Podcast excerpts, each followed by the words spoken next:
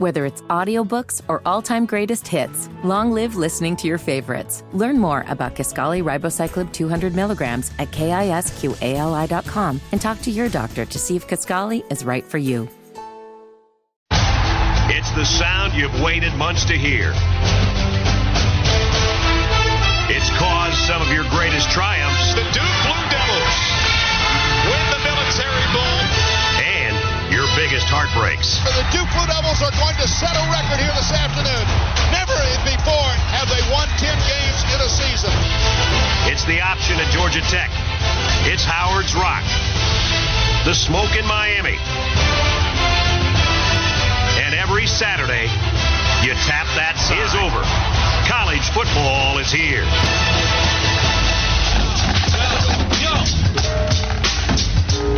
Team Week continues with the Duke Blue Devils having some recent success, at least in the form of what happened last year. And that soundbite, talking about them actually getting to 10 wins in 2013, that's shocking to me. And it's not because I know that Duke had been a football school that had been among the worst in all of the Power Five, any school that you wanted to point to.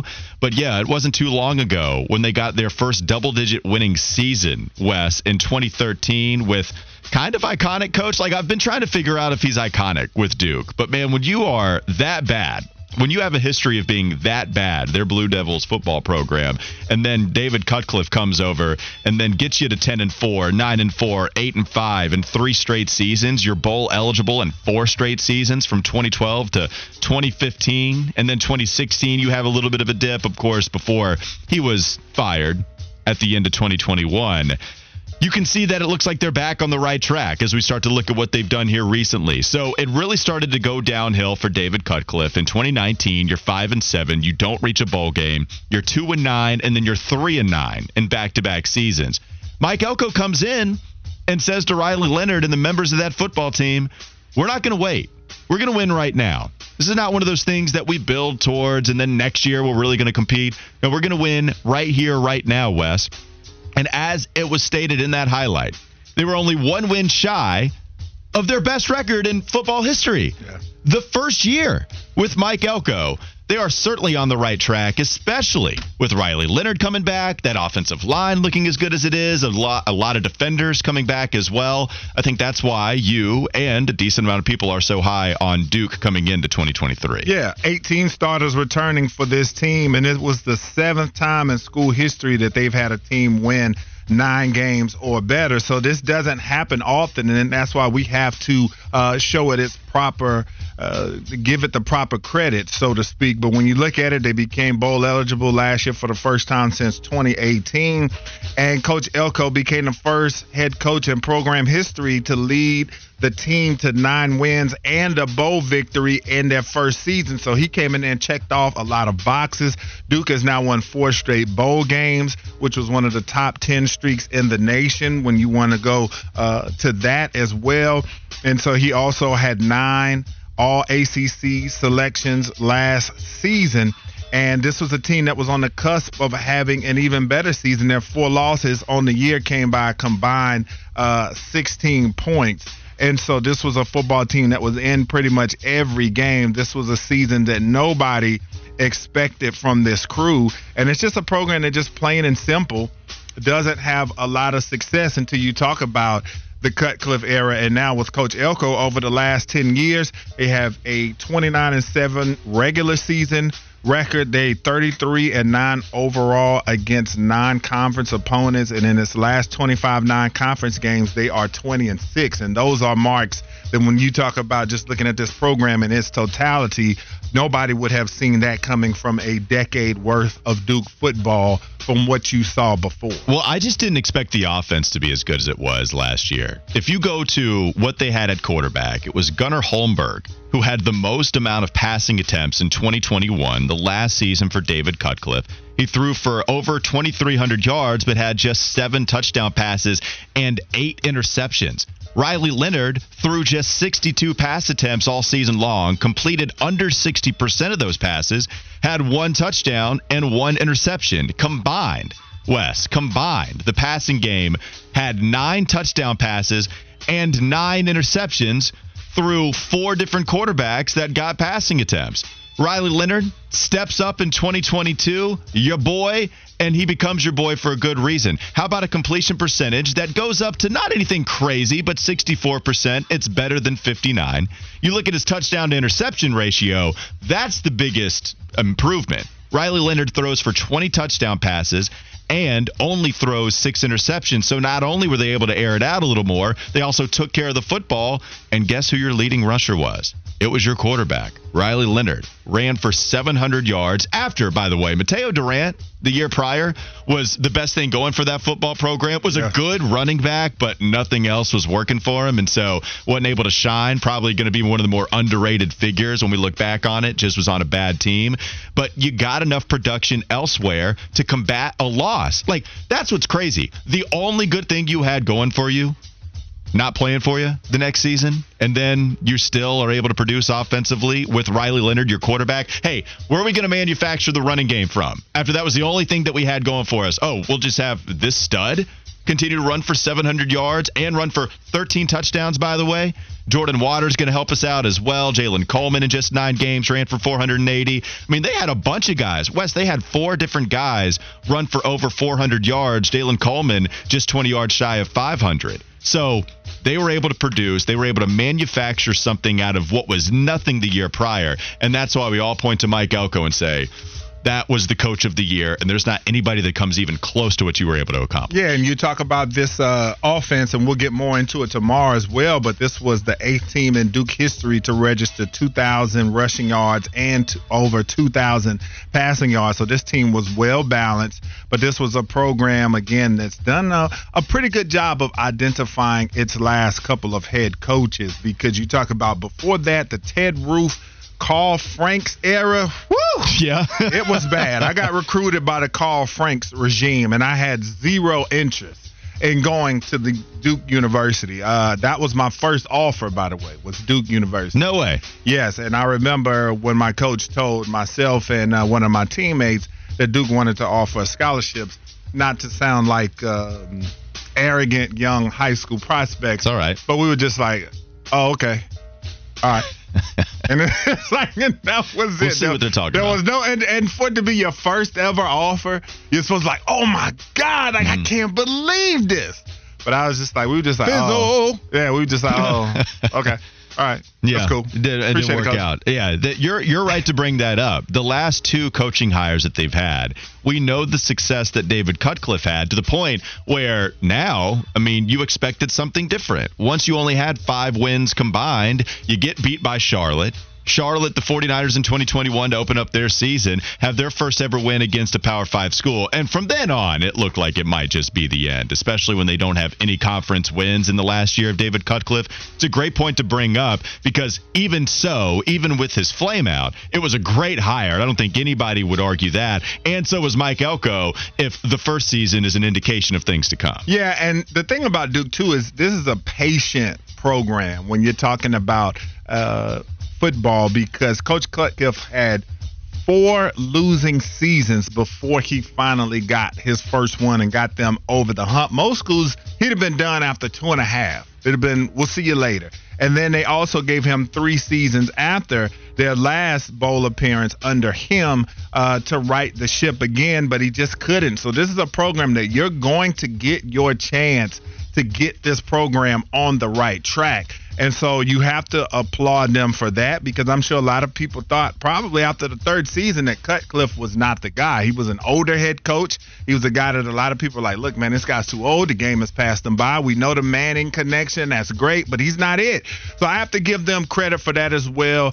This athletic department has done a good job of bringing in the right coaches. And now this is a program that you step to a recruit now and tell them you have an offer from Duke. It's something that they will consider, and they've been doing well on the recruiting trail. We've documented that as far as racking up some a couple of 4-star guys and some really talented recruits on the horizon. So the depiction of this program has certainly changed due to now Elko coming in, having the success that he's had, and Cutcliffe for that foundation that he laid. People might have liked the Mike Elko hire in real time, and of course we can do the hindsight thing, but if you go back and just look at what Mike Elko had accomplished before he takes over as Duke's head coach, we should have been talking about this hire a lot more. I mean, if you look at, this is why I said I didn't expect Duke to be this good offensively last year, because Mike Elko spent his time previously at a few different stops as the defensive coordinator, as the orchestrator of what they would do on that side of the ball. In fact, you look at what he did in 4 seasons as DC and safeties coach at Texas A&M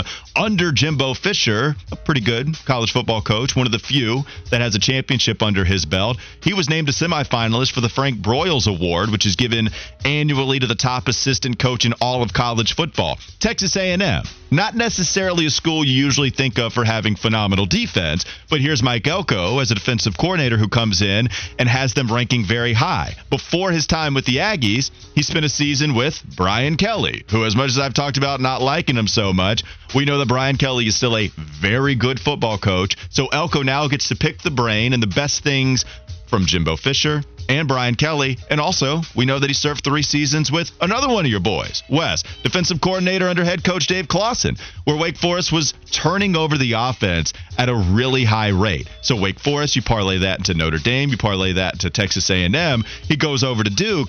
We should have been singing his praises a lot more than what we were. Not to say that we weren't giving him credit, but maybe we should have seen it coming just a little bit.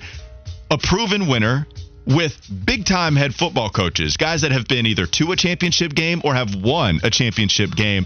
So really, in hindsight, Wes, it's not all that crazy to expect him to know how to win right now instead of trying to build something towards the future. Oh, in year 2 or year 3, we're going to win football games. Yeah, and I know we're up against it, but I will admit, when they hired Coach Elko, I was not with this hiring. I thought, especially when I'd seen him and things of that nature and just dug into the hire, I was like, man, I don't know. I was like, I don't know if this hire has the juice to be able to get Duke on the winning track. And then after I met him and heard what the players said about him, I was like, man, this is a pretty good hire, especially after the success that they had. But just meeting Coach Elko, he's got a ton of juice, not to mention he had one of the moments, probably the biggest moment ever, when we had coaches and players in our room that kind of knocked me off of my pivot, so to speak, is when he told me that he was, well, not told me, he said into the camera that he was a Mano fan. And that made my head pop up automatically. I said Mano because of all the random rappers you could throw out there, for Coach Elko to be a big fan of Mano,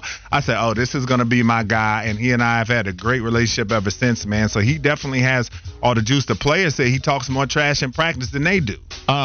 This is also a guy that comes across very genuine, and it doesn't seem like used car salesman-y when he talks to you about selling an image. He understands that he's giving you coach speak, and he also understands, like, look, ultimately, it really doesn't matter what people rank as. I'm not going to be mad at the media. It's very different from Biff Poggi, who is angry, and different strokes, different folks, right? Biff Poggi is going to use that as fuel to make sure that his team is ready to play every single Saturday. When we talk with Riley Leonard, or you hear Mike Elko talk at ACC kickoff, they're saying, look, whatever they want to do, however they want to rank us, it's not going to change what we do. And while other people can use that as fuel, that's fine. I just can't get worked up by it, because I'm going to be the hardest working quarterback as much as I possibly can be, regardless of what you predict us to do in week 1 or not. And Mike Elko was saying that as well. And it comes across just a little bit different, right? Yeah. Like, it doesn't say, oh, we don't care, we're going to go out there and play our best. It's not like that. It doesn't seem performative, I guess is my point, Wes. It seems very genuine, and they really are as focused as any football team that we talk to, given their figures that they provided at ACC kickoff. Yeah, he's got a role in Durham, man, and that team, they have taken on his personality, so you have to like everything coming out of Duke right now. So this should be a fun team week to preview this. It really will be. Yeah, this will be a fun one.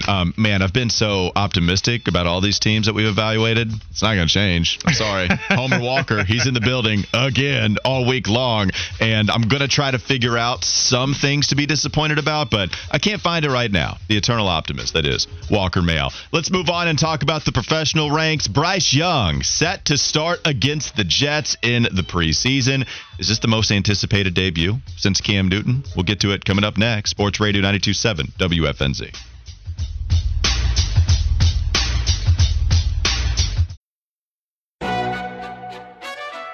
McDonald's is not new to chicken. So maybe stop questioning their chicken cred and get your hands on the McCrispy. Juicy fried chicken, buttery bun, unmatched pickle to chicken ratio. Yeah, they know what they're doing. In fact, we can honestly say they're not new to chicken. They're true to chicken. The McCrispy. Only at McDonald's. Ba-da-ba-ba-ba.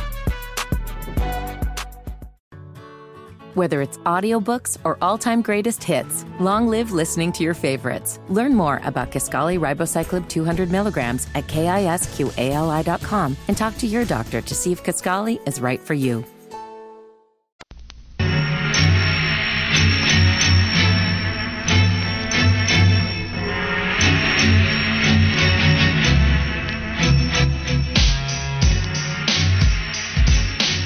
That's right, folks. We are back. This is the Wesson Walker Show, coming to you live from Charlotte, North Carolina. Sports Radio 92.7. Hit us up on that text line, 704-570-9610. Just posted the question of the day on the WFNZ Twitter and Instagram, as well as the Wesson Walker Show page.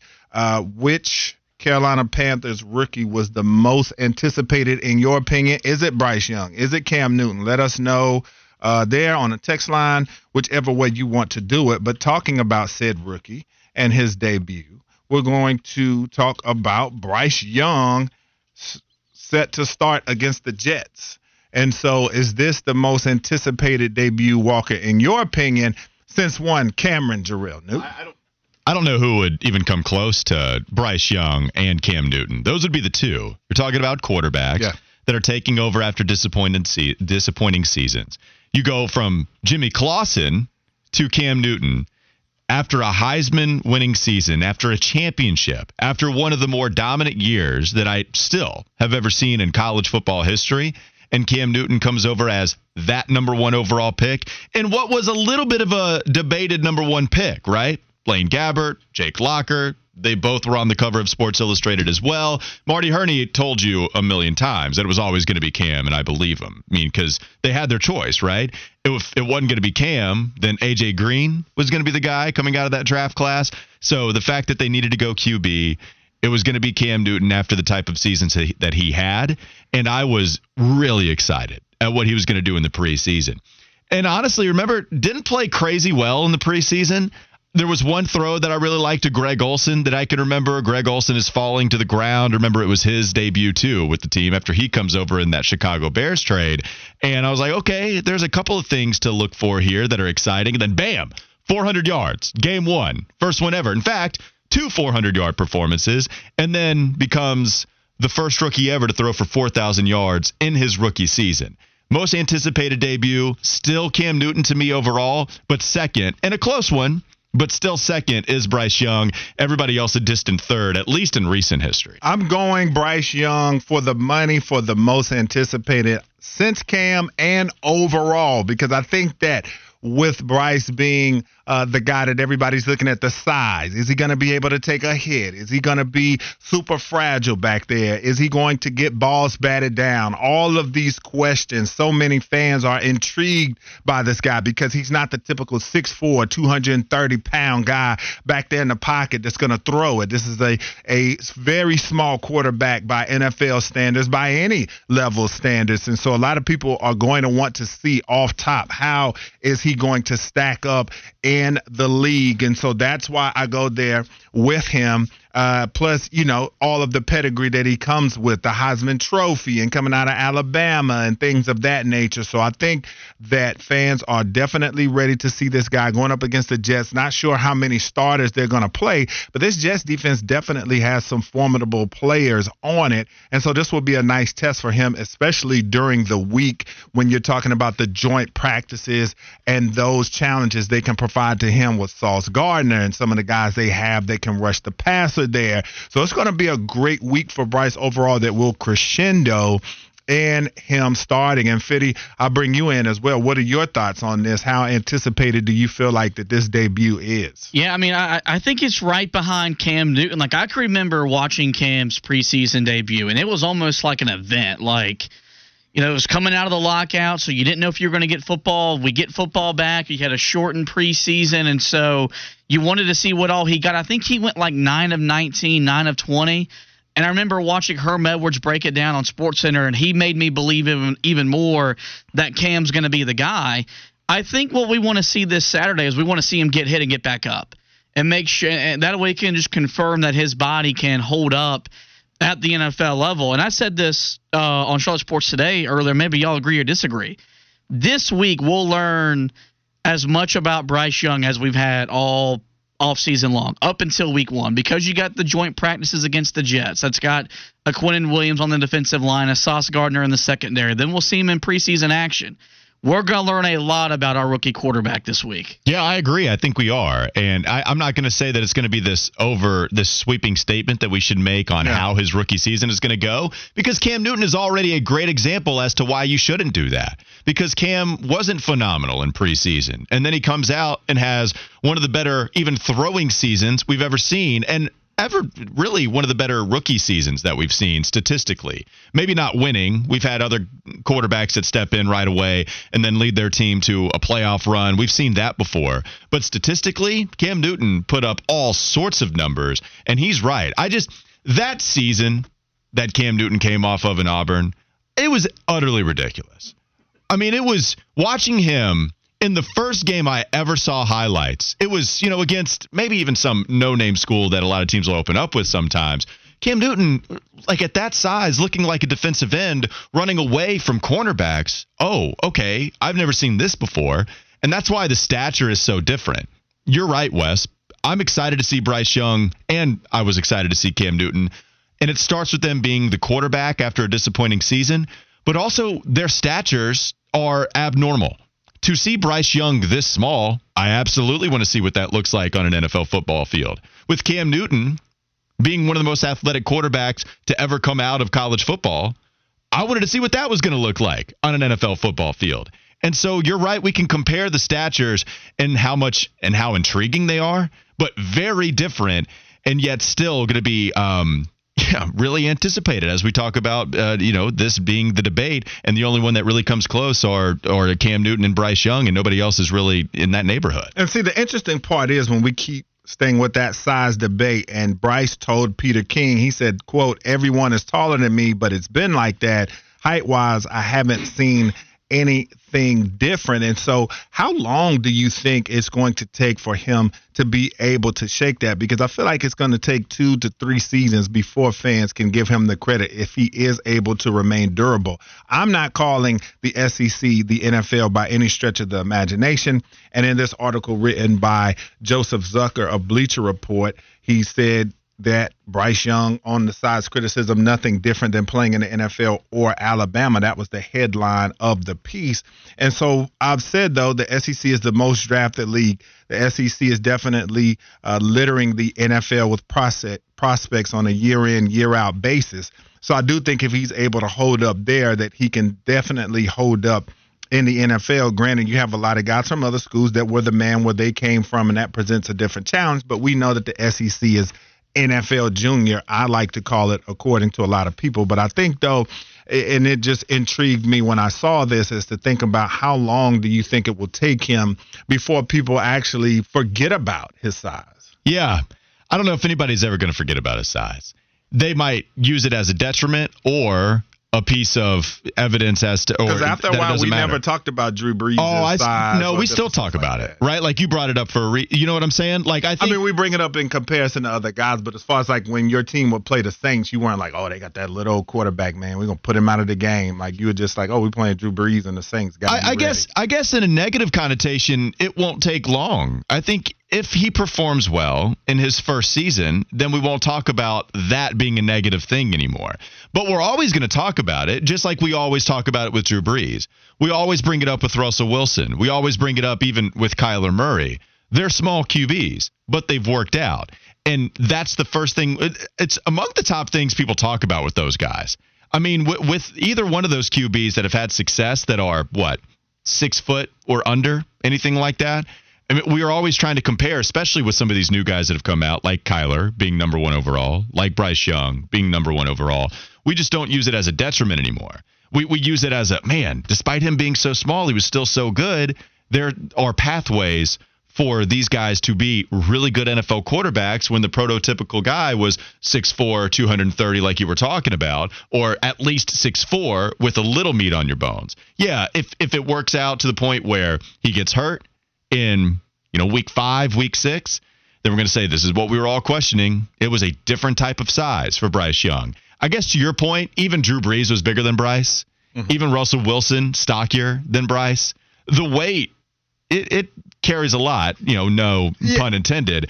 It carries a lot when you discuss Bryce's size compared to some of these other small QBs. Yeah, though. Because you'll use it in comparison aspects of when you're talking about their careers from an overarching standpoint. But as far as just week to week when your team is playing against them, as far as using that as a detriment to their team as to why you feel like your team may have an advantage. I guess that's what I mean more so when I'm talking about that you don't really think about it with those guys because they've proven they can play. They've proven that they could last. And so when you look at this first game coming up, though, how much do you feel like that he should play and what are your expectations in this first preseason matchup coming up? Yeah, because Frank Reich told us that he has a number in mind about how many series he would get, how many snaps he would play. He says, I do have an idea. There's flexibility in the plan. There has to be. That's just being smart about it.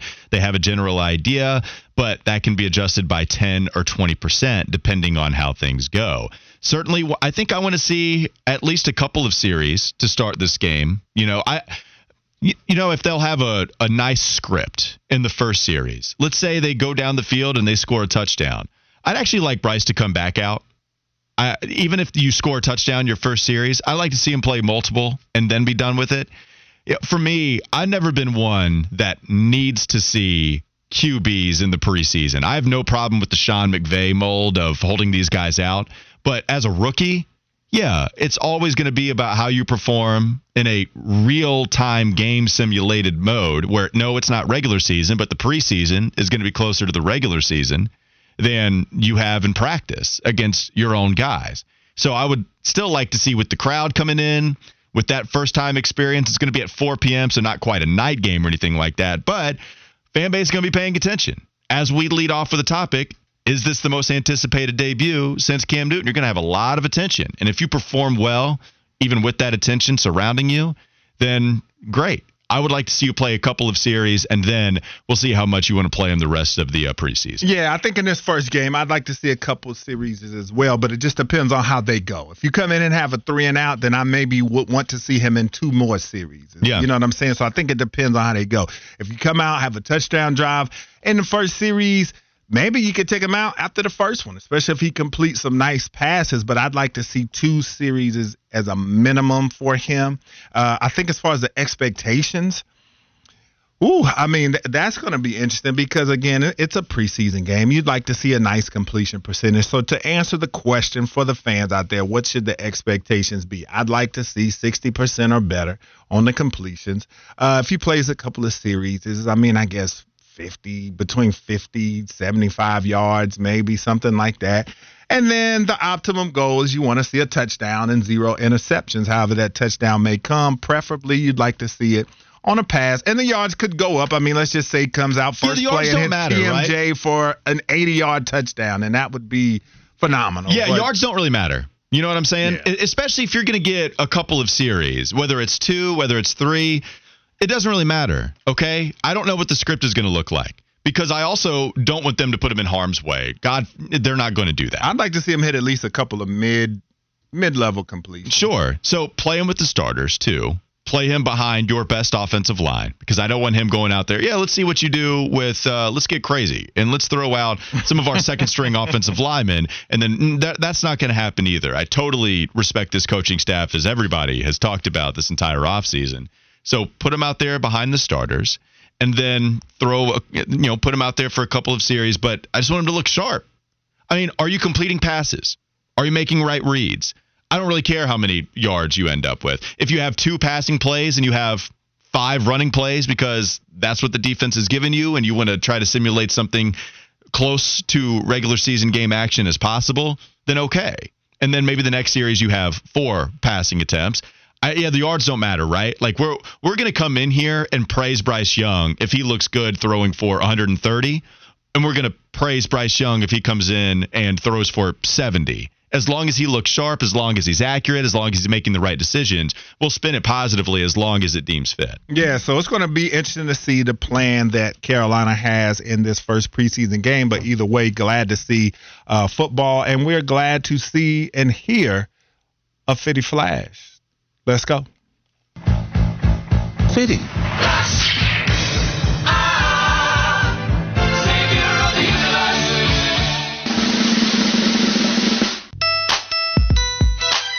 That was a nice introduction for my flash there, Wes. I like when you introduce me as opposed to when Walker used a flash. All right, good. I just won't go to you anymore. Oh, wow.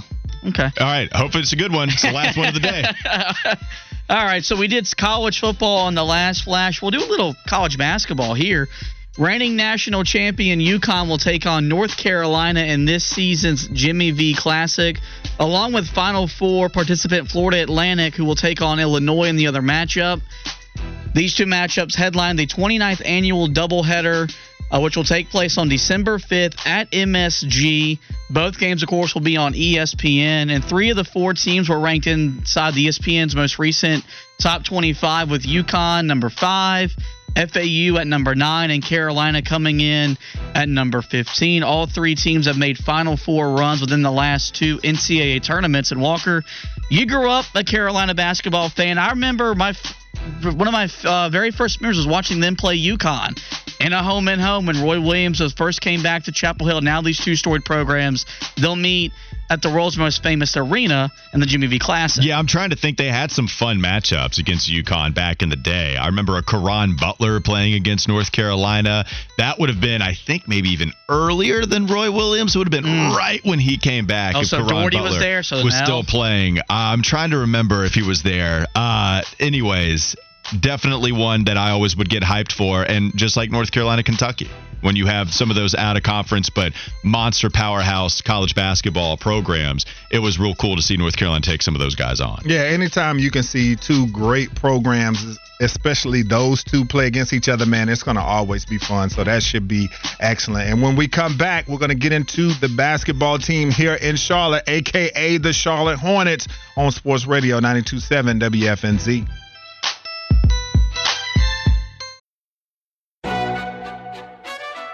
McDonald's is not new to chicken, so maybe stop questioning their chicken cred and get your hands on the McCrispy.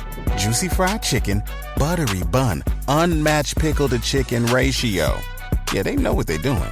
In fact, we can honestly say they're not new to chicken, they're true to chicken.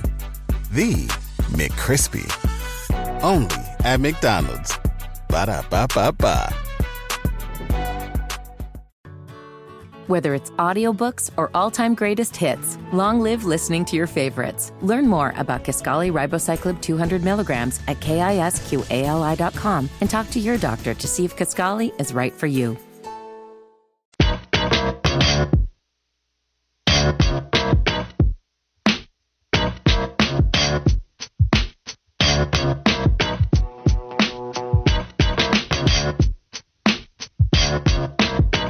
Wes and Walker, Sports Radio 92.7 WFNZ. Would you guys believe it if I told you that the Charlotte Hornets made multiple signings over the weekend? I would not. That they actually made two moves in free agency? Oh, man, and they're doozies. They brought in Frankie Smokes, Frank Ntilikina, former first-round pick from the New York Knicks, and also R.J. Hunter, former first-round pick of the Boston Celtics, who has played, I believe, like 40 games combined in his NBA career. But at least they made a couple of signings. Fitty, what are your favorite Knicks memories about Frank Ntilikina? When they traded him? Mm-hmm. I figured it was going to be something like that. Also, you said R.J. Hunter, and you said he played in 40-something games. I don't even think. Y'all remember what made him become a first-round NBA draft pick, right? I remember the time that he hit the NCAA tournament game winner over Baylor. And it sent his dad to the ground, who was using, I don't even know what that thing is called. It's like a scooter. I think it was just this scooter because he tore his ACL. And as soon as R.J. Hunter hit that shot, he fell to the ground. I hope not further injuring him. I think he was okay, but yes, that shot was crazy. I remember being in college watching him hit that shot. It was a fantastic moment. But that is probably what got R.J. Hunter. He had a great season that year too, but has not played since 2018, 2019. It's been a long time since he played in the NBA. Actually flamed out quite fantastically so after being a first-round pick. But Frankie Smokes, great nickname, okay? Like Frankie Smokes, phenomenal nickname. I don't know on this team if that's a good nickname.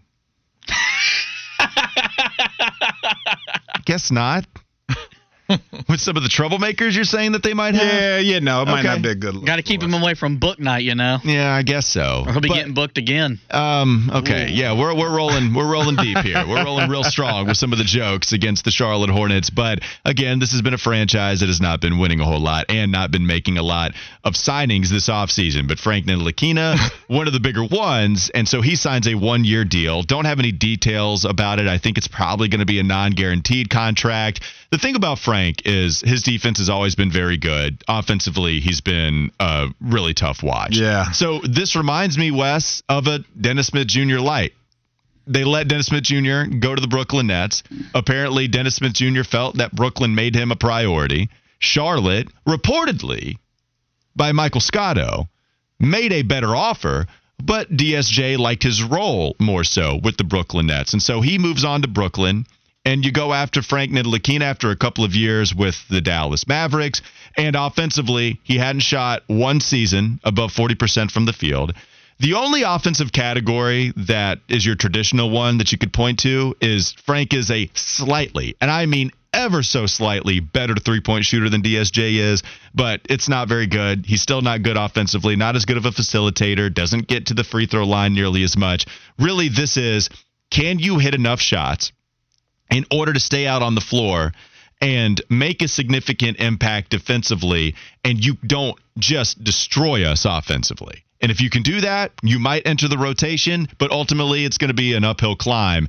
Even in hindsight, with how good DSJ was defensively last year and offensively did enough to stay on the floor, even if you erase what DSJ did last year, Frank comes in having achieved less than what DSJ did. Yeah, I mean, for me, the signings, I don't know how much they should mean in the grand scheme of things, because when you're talking about Frankie Smokes, I mean, 36% from the field, 25% from three. I mean, that to me, I don't know how much you help an NBA team in this era playing basketball, shooting those numbers. The defense better be, I mean, he better be the glove 2.0, 3.0, 4.0. More like a mitten, Gary. He better be able to lock up Michael Jordan in his prime with those types of numbers shooting the basketball. And then RJ, I mean, I don't know, is he going to be a camp body? That's what it's going to be. Yeah, that's what I feel like, because if you go overseas and average less than 10 points, that doesn't give me a great indication that you're going to make an NBA team. And for a team that, I know the injuries and all of those things, but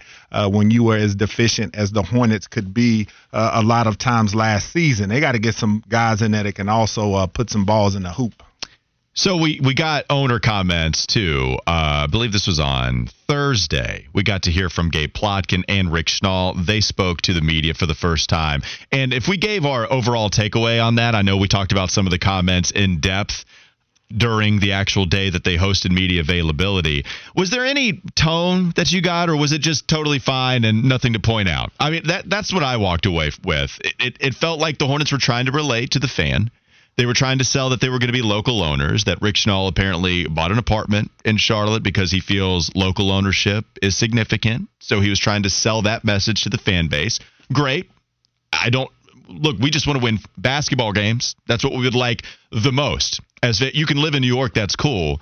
I just hope that you can help us win basketball games. But ultimately, Wes, I didn't see anything that made me think, yes, they 100% won the press conference. They didn't lose it. It was totally fine what both of these guys had to say at the podium. Yeah, the thing for me that I like, though, they did at least pacify me, saying that they want to be as aggressive as they can be in free agency, going after big name free agents, improving the facilities, giving Charlotte a standalone practice facility. Those are things I want to hear, because when Fiddy and I were talking about it on Friday, went and looked at Atlanta's practice facility that they bought. and it looked fantastic. And I said, those are the type of things I feel like that you need to do to be able to get free agents, maybe not the end all be all, but at least a small portion to make your organization looks like it is first class and about winning and providing players with a great environment. Because Fiddy and I were talking during the break, and he's like, well, I don't know necessarily how much facilities mean a lot. And so I was like, no, it's a lot. You spend a lot of your time at these facilities when you're a pro, so you want to have first-class things that guys want to go to. So at least I felt like that they want to put resources into winning, and that they are at least telling us, giving us the lip service at minimum, that they want to be guys that are going to go after the top players in the league and try at all costs to be able to win. So those are some of the things that I took from it. I'm not sure just if they'll be just going crazy with the money like a Steve Ballmer and one of those type of guys, or if they're going to be more. Well, they don't have Ballmer money. This is true, but just don't know how they want to approach it. Can they be Steve Ballmer like with the money that they have, I guess is what I would say. So we'll see if that turns out to be the case. But as far as just the positives that I took from it, at least even if you're just telling me these things and we'll see if you show it, I thought that was what I wanted to hear at least. And I thought that was something positive to take away. It's going to be tough to figure out what the checkpoints of success are, because ownership, ultimately we evaluate that on long-term checkpoints. I don't know what in the short term they're going to be able to do. There are going to be some decisions, and then we'll see what happens at a midway point of the year or whatever. We have a couple of signings that are pretty insignificant in the grand scheme of things that we saw over the weekend with Frankie Smokes as well as R.J. Hunter. So we'll see what happens, but it'll be interesting to see if there's any short-term success, short-term failures that we can evaluate before we have to wait a year, 2 years, the 5 years that Rick Schnall is going to hold top authority as it starts to exchange hands. My listener question I wanted to ask, and then we can come back from the break giving them the answer, but I have a huge undertaking with Locked On Hornets, Wes, because we did this in 2018. I've talked about it before. When the Charlotte Hornets were celebrating their 30th year anniversary, in honor of that, I decided to put together a top 30 Charlotte Hornets of all time list. Okay. So now here we are celebrating the 35th year anniversary. I'm giving you the top 35 Hornets of all time. I want to see if people can guess. I've already said it on Locked On Hornets. Hopefully you can play and, play within the spirit of the game. Hopefully you didn't cheat. But I want people to guess, who do they think I ranked number 35 to kick off the list? Do you have any guesses before we go to break? What's your guess? If you had to guess the 35th best Charlotte Hornet / Bobcat of all time, who would fit that neighborhood? Fiddy, you can guess as well if you have anybody at the top of the dome. Any guess first and foremost? Matt Geiger. That's a great one, Wes. It really is very good. What do you have, Fiddy? Oh, Matt Carroll. That's a very good guess. Both Matts. Yeah. Both very good. I'll tell you if you're right after the break. Oh, listeners, nice text in 704-570-9610. It's the 2 o'clock hour coming up next on Sports Radio 92.7 WFNZ.